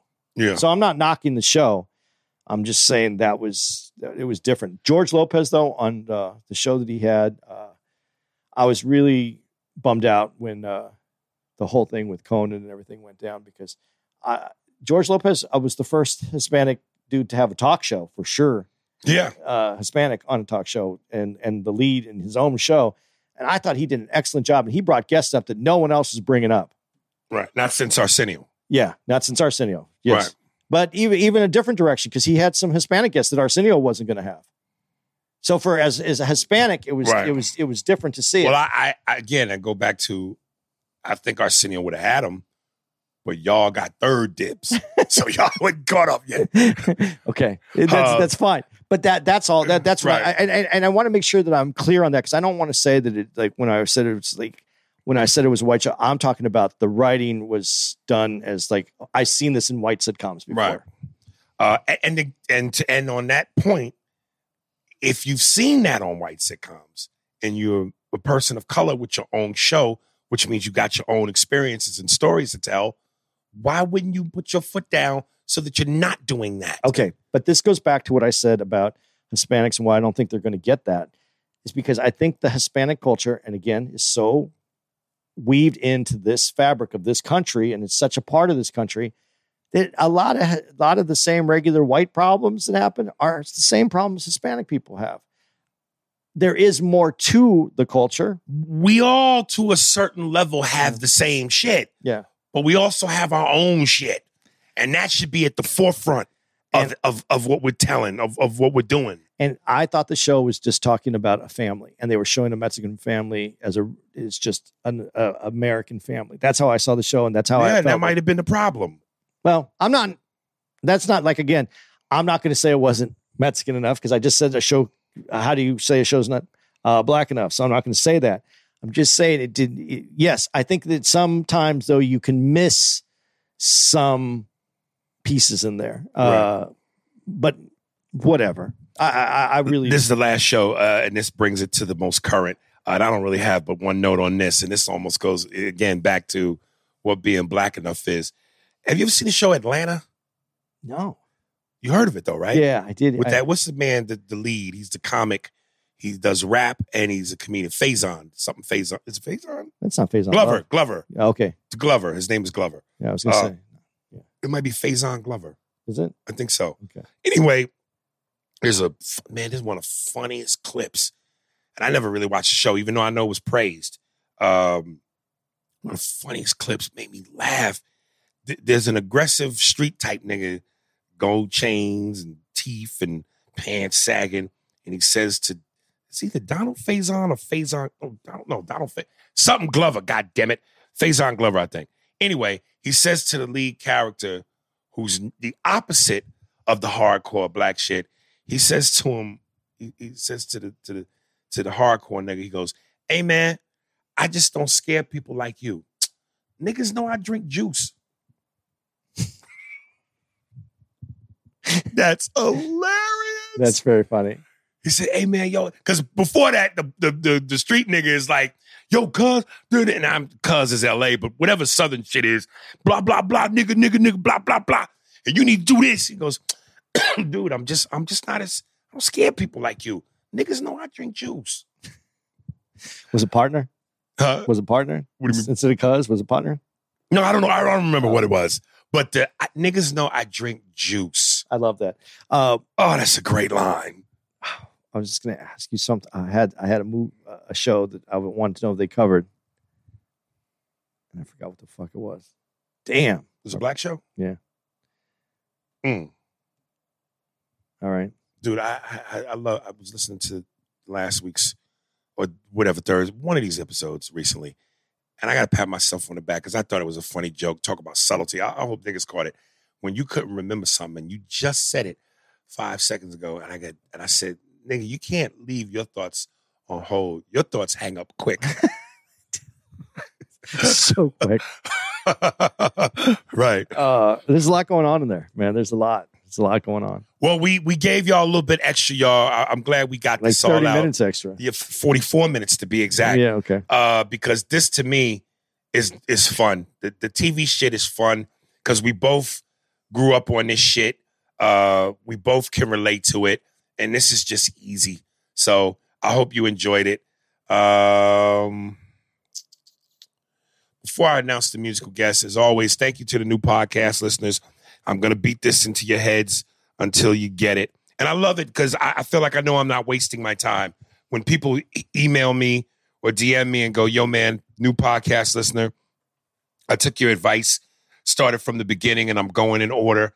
Uh, I can't stress that enough, y'all. I know, I know you see all these podcast numbers and go, God damn, these niggas is almost at 300. And that might intimidate you.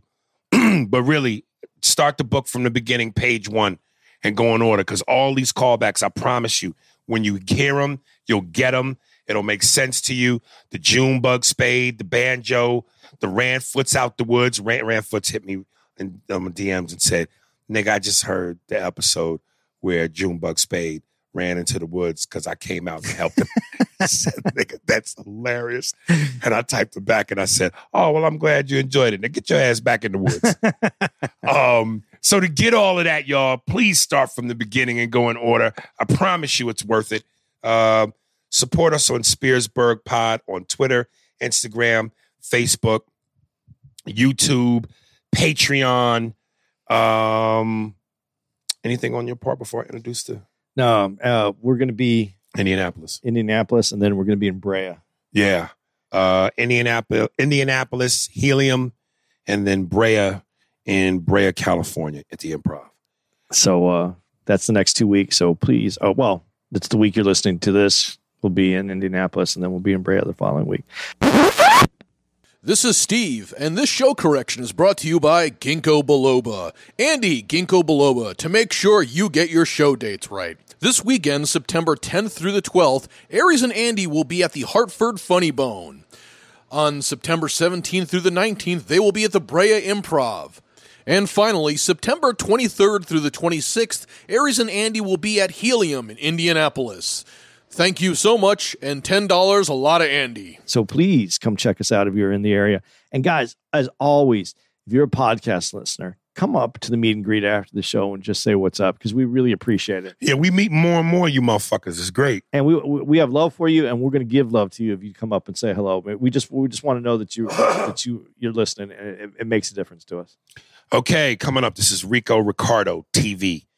Rico Ricardo never gave up, featuring Mizette off the Avenue Boy album out now. Instagram is R I C O R I C A R D O K C. Uh, enjoy Rico Ricardo. Yo, we out here, niggas. I'm Mississippi, and I ain't ugly.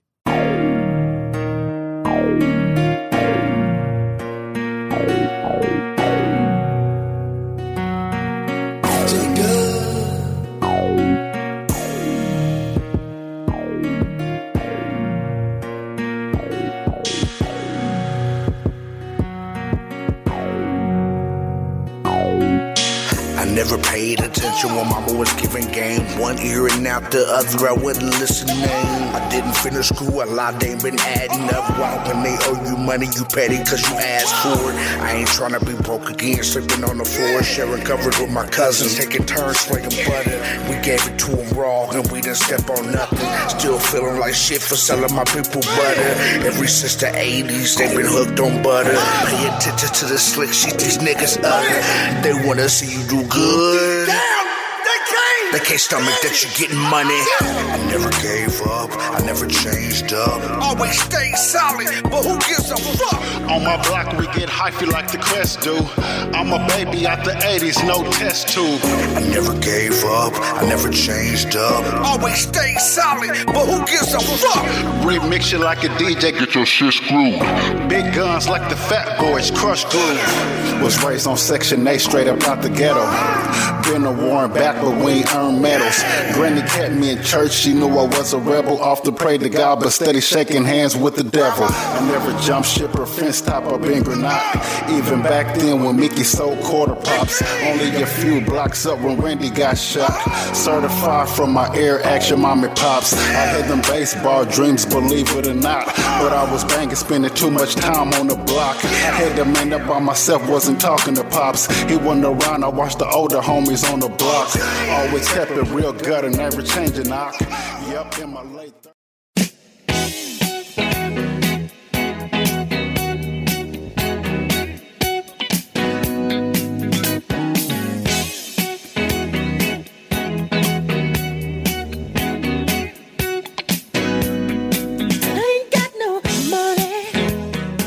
And that's how I get pussy.